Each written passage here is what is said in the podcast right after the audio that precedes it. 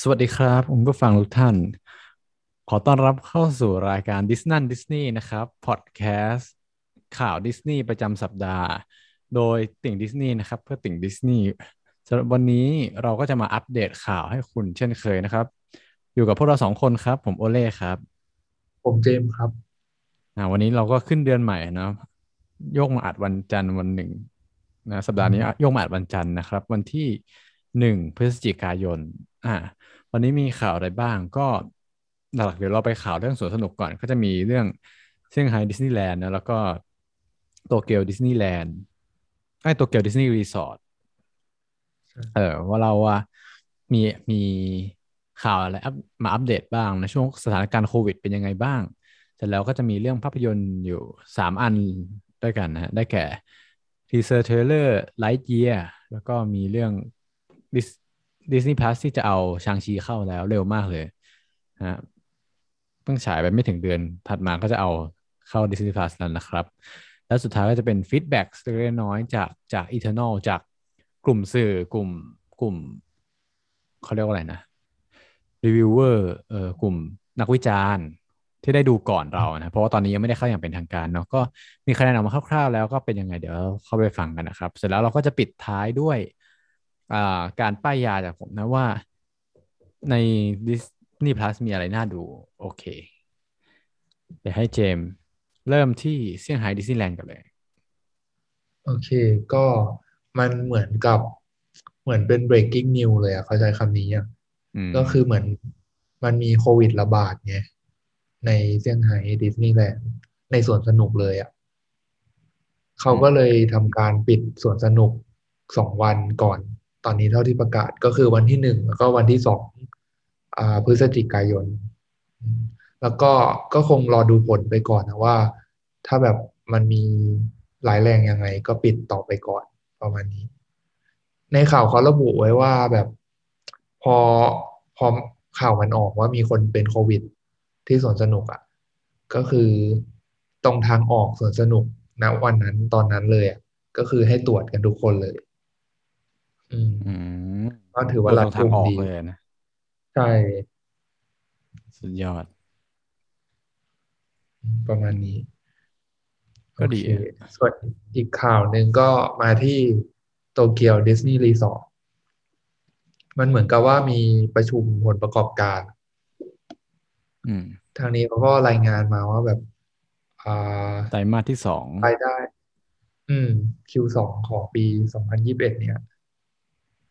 รายได้หายไปค่อนข้างมาก เพราะว่ามันก็มีหลาย ๆ สาเหตุนะทั้งที่แบบจำกัด operating hour ว่าแบบให้รู้สึกเก้าชั่วโมงเองอะตั้งแต่เปิดสวนสนุกที่ญี่ปุ่นมา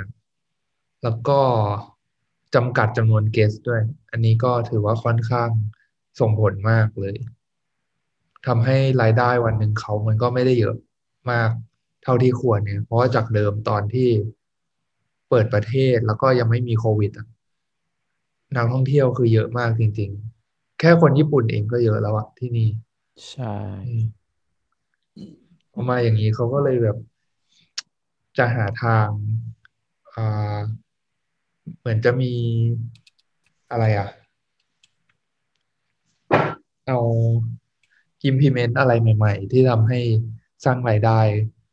มากขึ้นกว่านี้ของตัวส่วนเอง ก็คือหาพยายามหารายได้อื่นที่ที่นอกเหนือจากค่าเข้าชมค่าที่พักอะไรพวกนี้ ใช่ ซึ่งถ้าเอาแบบตรงๆเลย มันก็หนีไม่พ้นที่ว่าฟาสพาสแบบเสียเงินนะอืม ที่ญี่ปุ่นยังไม่มีอันนี้ น่าจะที่เดียวในโลกแล้วมั้งตอนนี้ อืม อืม แต่แอบเห็นแอบเห็น อาจจะมีการปรับราคาด้วยนี่ปค่าเข้า อืม ราคาก็เห็นปรับ บ่อยๆอยู่แล้วอะปีสองปีที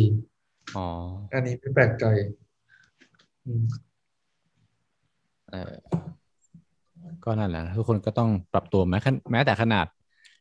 อ่า บริษัทยักษ์ใหญ่อย่าง พวกดิสนีย์ก็ต้องปรับตัวใช่แล้วก็มีเท่านี้เนาะสั้นๆเออเดี๋ยวขอแทรกเลยแล้วกันพอดี ตอนนี้คุณผู้ฟังตอนที่เราอัดอยู่ไปเป๊ะเลยเนี่ย เมื่อหกนาทีที่แล้วมีการปล่อย trailer The Book of Boba Fett หรือพวกนี้ก่อนเลยดี อืม วันจันทร์นี่เป็นวันปล่อยของของดิสนีย์เลยแหละ ใช่มาพอดีเลย มี Official Trailer เออเดี๋ยวงั้นเราไม่ต้อง pause การอัดก็ได้แต่ขอดูสักครู่ประมาณหนึ่งนาทีอะมาพูดความรู้สึกหลังจากที่ไปดูเมื่อกี้มากันเลย เมื่อกี้เรา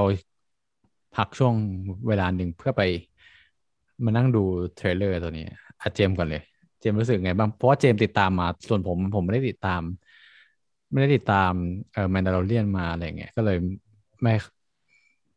ไม่ได้ insight เท่าไหร่แต่อะให้เจมส์ก่อนว่าเจมส์รู้สึกไง ก็พอรู้ประมาณหนึ่งเป็นเหมือน คือมันก็แทบจะต่อกับ Mandalorian เลยอะมันจะมีฉากที่อ่า Boba Fett กับผู้หญิง ที่สู้ด้วยกันชื่อ Fennec นี่แหละเอ่อก็คือเป็นสองตัวละครเด่นของ Mandalorian อะเขาก็เลยเอามาทำเป็นซีรีส์ตัวเองเป็นเหมือนแบบ spin-off อีกที แล้วก็ภาพอ่าโดยรวมใน trailer ก็คือ ถือว่าแนวเดียวกับ Mandalorian เลย ก็คือเล่าเรื่องราวต่อเนื่องกันเลยอืมแนวแนวแบบอ่า เออประมาณนั้นแหละเออแนวแนว spin-off อะไรอย่างเงี้ยใช่สำหรับส่วนตัวคิดว่าอ่าขอไม่พูดใน insight ทางด้าน Star Wars แล้วกัน เพราะว่ายังไม่ได้ดู Mandalorian หรือว่าอะไร ยังดูไม่ครบเลย Star Wars ภาคหลัก ยังไม่ดูภาคสุดท้าย เออ แต่ว่าบอกเลยว่า Lucasfilm อะ เราเชื่อถือในความในใน production เขาอยู่แล้วแบบ เขายิ่งสร้างสร้าง เอเลียนให้เหมือนเรื่อยๆให้เหมือนสมจริงขึ้นเรื่อยๆอะไรเงี้ยก็เห็นได้จากจากตัวอย่างนี้รวมถึงการตัด trailer เนี่ยรู้สึกเหมือนภาพยนตร์ขึ้นไปทุกทีอะ cinematic มากอะเออมันเป็น trailer ภาพยนตร์อะไม่นึกถึง trailer ซีรีส์เลยอะซึ่งปกติมันจะมีไอ้นี่ต่างกันนะเรียกว่าไงมันจะมีอารมณ์ที่ต่างกันเวลาแบบเฮ้ยดูออกว่าอันนี้เป็นซีรีส์ภาพยนตร์หรือว่าหรือว่าอันนี้เป็นซีรีส์เอ้ยไม่ใช่ อันนี้เป็น trailer ภาพยนตร์หรืออันนี้เป็น trailer ซีรีส์อะไรอย่างเงี้ย อืมก็ ทุกคนใครที่เป็นแฟน Star Wars ก็น่าจะชอบนะ เพราะว่าส่วนตัวก็เออรู้สึกน่าสนใจดีแล้วก็น่าดูมากเลย เดี๋ยวจะไปตามเก็บให้ผมทำอยู่เวลาเลยโอเค งั้นเรามาถัดที่ trailer ถัดไปเลยก่อนหน้านี้ เมื่อสัปดาห์ที่ผ่านมาก็มีการปล่อยอีกนิดนึงอ่าใส่นิดนึงก็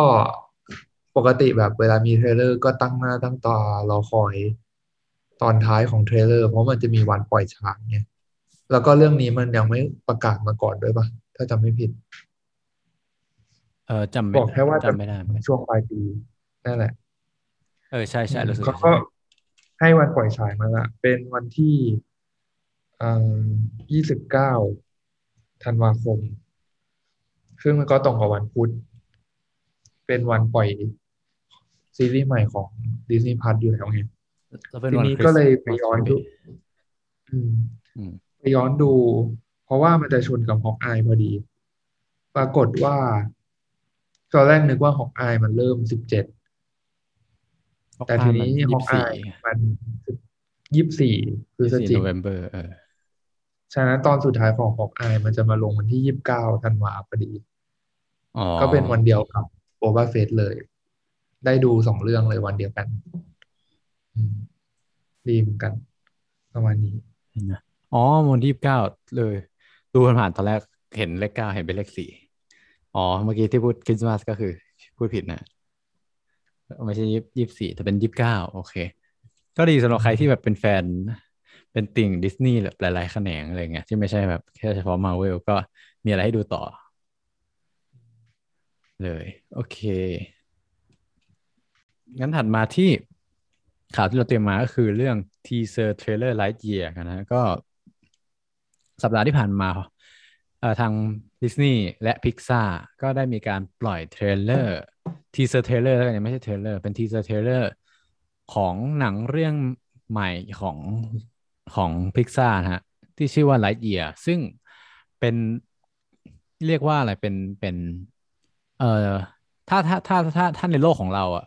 ในโลกมนุษย์จริง ๆอะมันคือเป็นหนังที่ได้แรงบันดาลใจหรือสปินออฟมาจาก Toy Story ถูกไหม เป็นอืมจากของเพราะมันเป็นของเล่นที่แบบ ที่เป็นบัสไลเยียอะไรเงี้ยแต่ว่าถ้าเกิดเป็นโลกของ Universe ของ Toy Story อะมันเหมือนอันนี้เป็นภาคก่อน เป็นภาคที่เป็นเป็นภาพยนตร์ที่มา inspire ให้เกิดของเล่น Toy Story ถ้าเกิดใครได้ดู Toy Story ภาคสองเนี้ย เราจะเห็นเห็นเขาเรียกว่าอะไรรายการทีวีที่ inspire Woody ใช่ไหมเป็นแบบคาวบอยอะไรอย่างเงี้ย มี Woody มีอะไรนะ Woody Bullseye Jessie อะไรเงี้ยเออกับ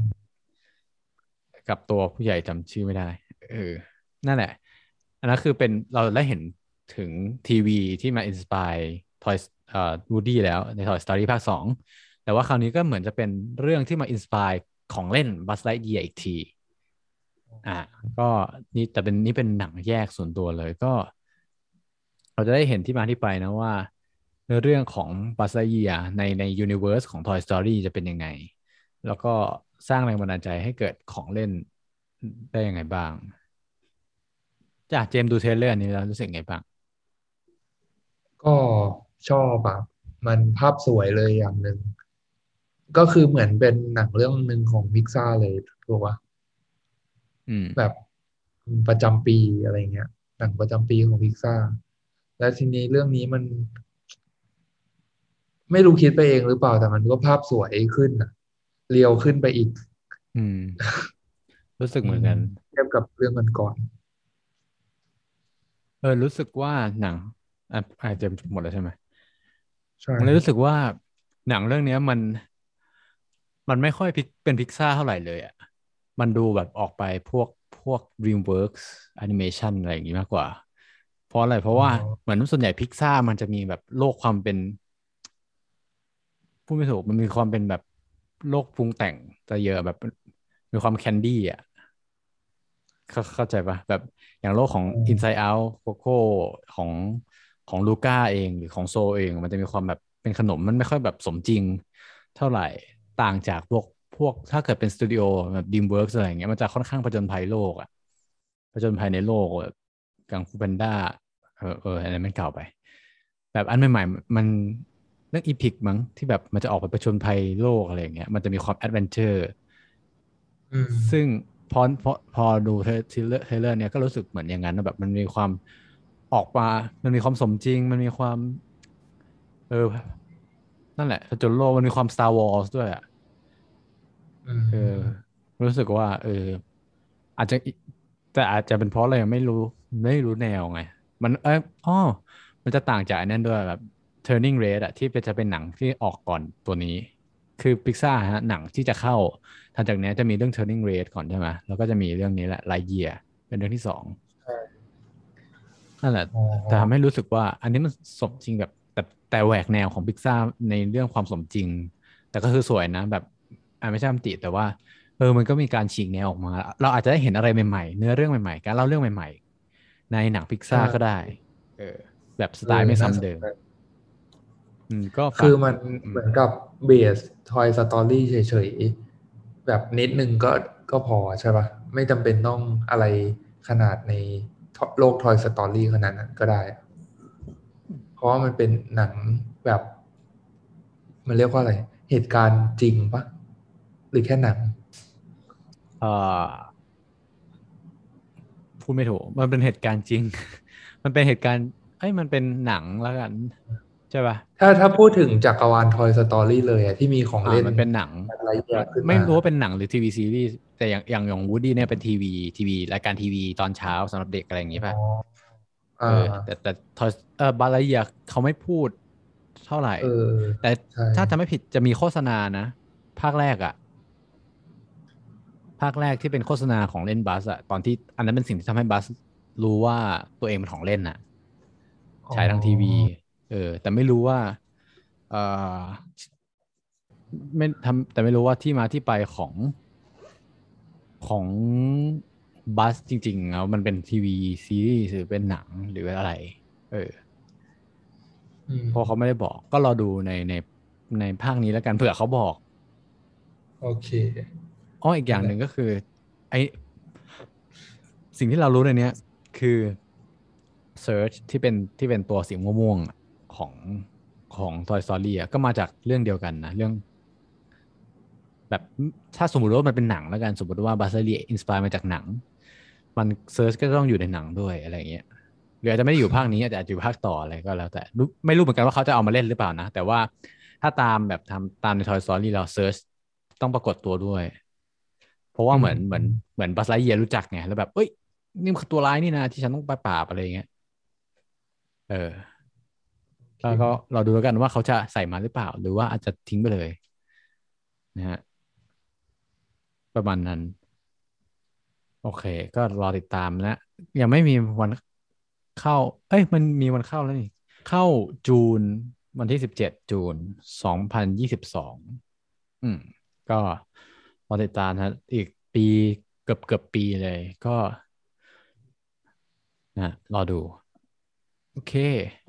มาอีกข่าวหนึ่งแล้วกันสั้น ๆ เลยแล้วกัน ข่าวนี้นะครับก็คือ อย่างที่เราเคยบอกจริง ๆ เราเคยบอกไปแล้ว แต่เรามาย้ำเตือนให้ฟังอีกที ก็คือเรื่อง Shang-Chi and the Legend of the Ten Rings นะครับผมก็จะเข้า Disney Plus วัน Disney Plus Day นะ วันที่ 12 เดือนนี้ละ 12 November ก็ใครที่เราติดตามนะ ก็มีการ confirm มาจาก Disney Plus ประเทศไทยแล้วเหมือนกัน Disney Plus Hotstar ว่าก็เข้าไทยเหมือนกัน เอ่อ Disney Plus ไม่ใช่ดิสอ่าชางชีก็จะเข้าไทยในดิสจะเข้า Disney Plus Hotstar ในไทย อ่า วันที่ 12 เหมือนกันนะครับ ก็รอติดตามได้เลยสำหรับใครที่ยังไม่ดูนะ หรือใครที่อยากดูซ้ำก็ทาง Disney Plus ครับผม มาข่าวสุดท้ายของวันนี้นะเจม เป็นเรื่อง Feedback Eternal ว่านักวิจารณ์ที่ไปดูประกอบเราเนี่ย เขามีความเห็นยังไงบ้าง มันหลักๆคือ เออเออ เอาอ้างอิงอันนี้ดีกว่า เพจไทย just do it เขาได้ไปดูยังไงมาไม่รู้แต่เขาลงรีวิวมาแล้ว เดี๋ยวเปิดอ้างอิงแป๊บนึงเดี๋ยวเราเรางานระหว่างรอเจมเปิดอ้างอิงเล่าให้ฟังว่าเหมือนเข้าใจว่า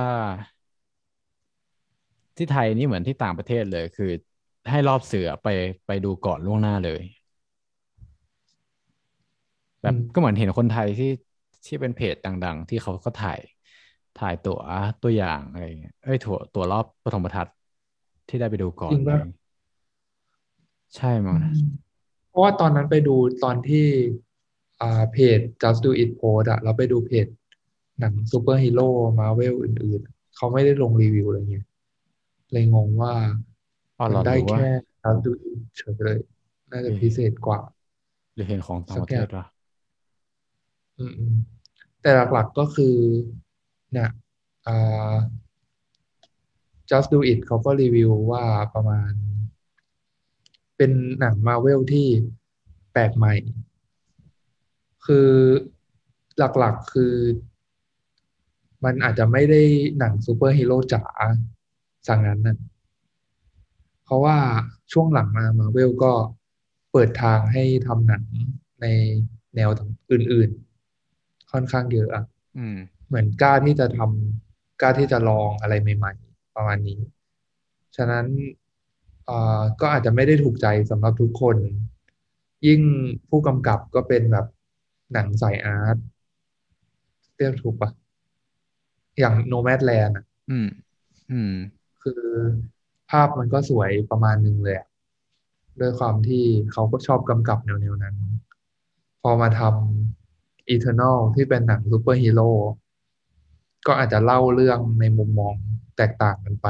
ประมาณเนี้ย เลยทำให้ตอนนี้คะแนน Rotten Tomato ของ Eternal อยู่ที่หกสิบเปอร์เซ็นต์เอง จากคนรีวิวร้อยกว่าคน ถือว่าน้อย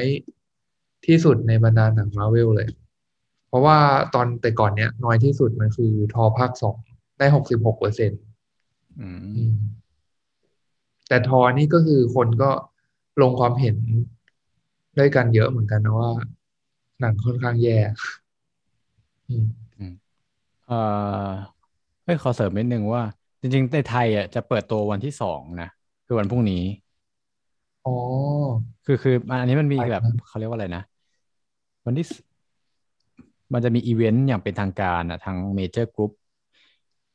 เดี๋ยวจะอ่านโปสเตอร์ให้ฟังอ๋อร่วมงานเปิดตัว Marvel Studios Eternals ครั้งแรกในประเทศไทยพร้อมกัน 2 พฤศจิกายนหนึ่งทุ่ม ที่ Major Group ที่ Facebook Major Group และ TikTok Major Group อะไรเงี้ยก็ไวนะอืมเออแต่มันก็สองวันก่อนฉายจริง ใช่เหมือนใช่หนังอื่นปกติหนังมาเวลมันไม่มีรอบปฐมทัศน์แบบก่อนหน้าขนาดนี้ไงในไทย อืม ก็ไม่แน่ใจว่าจะสุดดูมาจากไหนเหมือนกัน ก็คงพลาดแหละคงคงมันดูที่อื่นเมื่อก่อน น่าจะเพจต่างประเทศเห็นมันผ่าน เอออืม โอเค เอ้ยเดี๋ยวดูในนี้นิดหนึ่ง Letterbox D แต่ Letterbox D เห็นด้วยว่ามันกระจายนะ เอ้ยเดี๋ยวนะอ่าอัปเดตอีกนิดนึงอืมไปเจอมาในเพจ Major เขาบอกว่ากินป๊อปคอร์นในโรงหนังได้แล้ว อ๋อเหรอ เพิ่งวันนี้เลยอะหนึ่งพฤศจิ เพราะว่าดูแล้วมันน่าจะปลดล็อกหลาย ๆ อย่าง เพราะว่าแอลกอฮอล์ก็มาแล้วป่ะในกรุงเทพ ไม่ ใช่ แต่ว่าเรียกว่าไงอะ แต่แค่แค่อะเสนอความเห็นสั้นๆแล้วกันไหนๆเขาพูดละก็คิดว่าจริง ๆ กินป๊อปคอร์นมันไม่ มันไม่ค่อยได้เปิดล็อกเขาเรียกว่าไง ไม่ค่อยเกี่ยวกับการปลดล็อกเท่าไหร่อะอีกอย่างคือไอ้นี่ด้วยอะมันไม่ควรยังไม่ควรกินด้วย คิดว่า เพราะว่าอากาศในโรงหนังเป็นระบบปิดใช่ป่ะ แล้วแบบนั่งอยู่สองชั่วโมงเนี่ยคือถ้าถ้าทุกคนคือเหมือนทุกคนก็ก็เห็นด้วยนะว่าโรงหนังถ้าสมมติเข้าไปนั่งแล้วปลอดภัย ถ้าปิดหน้ากากตลอดเวลาสองชั่วโมงอะไรเงี้ยแต่ว่าอืมเออ แต่ว่าการกินโรงหนังหรือกินป๊อปคอร์นในโรงหนังนี่ก็ เออช่างมันเถอะก็อืมมันก็แบบดึงเสี่ยงหน่อย แล้วอีกอย่างหนึ่ง ตอนนี้จำนวนคนก็ที่ติดเชื้อก็สูงขึ้นในประเทศไทย หรือเปล่า ไม่แน่ใจไม่ได้ก็ตามด้วยเออก็แบอบย่างกรุคืงอเทยัพงทรงๆอะไม่ได้ลดแต่ลงขนาดนั้น อืมงั้นก็วันนี้ก็น่าจะมีข่าวเท่านี้ เดี๋ยว ก็จะปิดท้ายด้วย Watch to Watch on Disney Plus นะครับผม อันนี้เพิ่งดูสดๆร้อนๆเลยเมื่อวันเมื่อวันสองวันที่ผ่านมา คือมันเป็นหนังสั้นนะอันนี้จะแนะนำหนังสั้นที่เป็น เป็นหนังสั้นที่สปินออฟมาจาก Toy Story อีกละอืม ชื่อว่า The Lamb Life หรือเปล่านะ จำชื่อเป๊ะๆไม่ได้ อ่านเล่าให้ฟังว่ามันคืออะไร เจมส์จำตัวละครโบปีฟได้ใช่ไหมอ่าใช่ใช่อ่า ก็จริง ๆ ตัวละครโบปีฟเนี่ย ชื่ออ่าชื่อชื่อชื่อ หนังสั้นนี้คือแลมไลฟ์เฉยๆเจ็ดนาที ก็ตัวละครโบปีฟอะถ้าใครเคยดู Toy Story จะรู้ว่ามันจะโผล่มาภาคแรกสุดเลย คือเป็นแบบผู้หญิงใส่เป็นผู้หญิงแบบเซรามิกใช่ไหม กระโปรงบานๆหน่อย แล้วก็เป็นเป็น shepherd เป็นคนเลี้ยงแกะเป็นคนต้อนแกะอะไรเงี้ยที่อยู่บนอยู่บนโคมไฟแล้วก็แบบตัวเวลาเดินก็จะเดินแบบแข็งๆหน่อยเพราะว่ามันเป็นเซรามิกอะเออแต่เสร็จแล้วภาคสองภาคสามก็หายไปเลยเหมือนเอ้ยภาคแรกเขาปูให้มาเป็นคนรักของ Woody ด้วยนะงงไหมเออเหมือนเหมือนกลายเป็นนางเอกคุ้นเลยๆอยู่แต่ว่าปรากฏว่าภาคสองก็หายไปเลย เพราะว่ามีจะมีการแนะนำเจสซี่ไงเพราะเจสซี่เออก็แบบตัวสำคัญกว่าแล้วอยู่ดีก็ถูกเขี่ยทิ้งไปเลย เออแล้วก็อยู่ดีก็เขาเหมือนอยากกลับเอากลับมาใช้ใหม่เพราะคนก็คงถามไปเยอะว่าแบบปุ๊บปี้หายไปไหนอะไรเงี้ยเพราะเป็นตัวละครเด่นๆด้วย ก็กลับมาภาคสี่เนาะมาอยู่ในแบบร้านขายของเก่า เอ๊ะมาอยู่ในเออประมาณนั้นอะแล้วก็ทำให้เจอกลับมาเจอวูดดี้กับของเพื่อนอีกครั้งหนึ่งเขาก็เลยมาเล่าพยายามเนี่ยพิกซ่าก็เลยพยายามที่จะมาแก้ตัวว่า ระหว่างภาคสองภาคสามเนี่ย มันหายไปไหนมาเออจากภาคแรก แล้วก็ข้ามมาภาคสี่เลยเนี่ยระหว่างนั้นหายไปไหนมาเราใช้ชีวิตยังไงบ้างก็คือเหมือน Bo Peep ก็มาเล่าให้ Woody ฟังอะไรนั่นแหละ อืม ก็ประมาณนั้นก็สนุกดี แต่ก็มันก็ดูแถๆหน่อยพูดตามตรง แต่ว่าอย่างเราก็ได้ fulfill อ่าทฤษฎีของของพิกซ่าแล้วกันว่าเขาเล่าว่าที่มาที่ไปของโบปีฟนี่เป็นยังไงก็ เออ ก็อ้ออีกอย่างหนึ่งคือ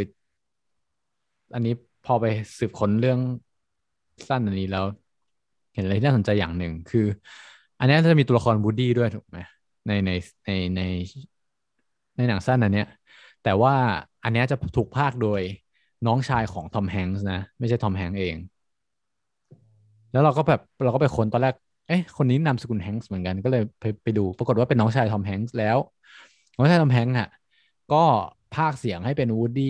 หลาย ๆ ในหลาย ๆ อย่าง โดยเฉพาะในเกมอะ คือเหมือน Tom Hanks ถ้าเกิดเอามาพากย์ในเกมมันจะค่าตัวแพงไงเขาก็เลยแบบไปรับงานพากย์แทนพี่ชายบ่อยๆเออพอค่าตัวถูกแล้วเนื้อเสียงก็ใกล้ใกล้ใกล้กันเออ แต่ก็พูดตามตรงก็ฟังออกนะว่าแบบไม่ใช่ทอมแฮงค์อะไรเงี้ยเออ แต่ว่าก็นั่นแหละมาเล่าให้ฟังขำไม่เฉยใครอยากฟังเสียงน้องชายทอมแฮงค์นะรวมถึงรู้เรื่องราวของโบปีฟด้วยก็เข้าไปดูได้นะ ทาง Disney Plus เป็น หนังสั้นนะที่ชื่อว่า Lamp Life นะครับ Lamp ที่แปลว่าโคมไฟแล้วก็ Life คือชีวิตนั่นเองโอเคนั้นวันนี้ก็น่าดูเหมือนกันยังไม่เคยดูเลยลองไปดูนะเจ็ดนาทีเองนะฮะสนุกดี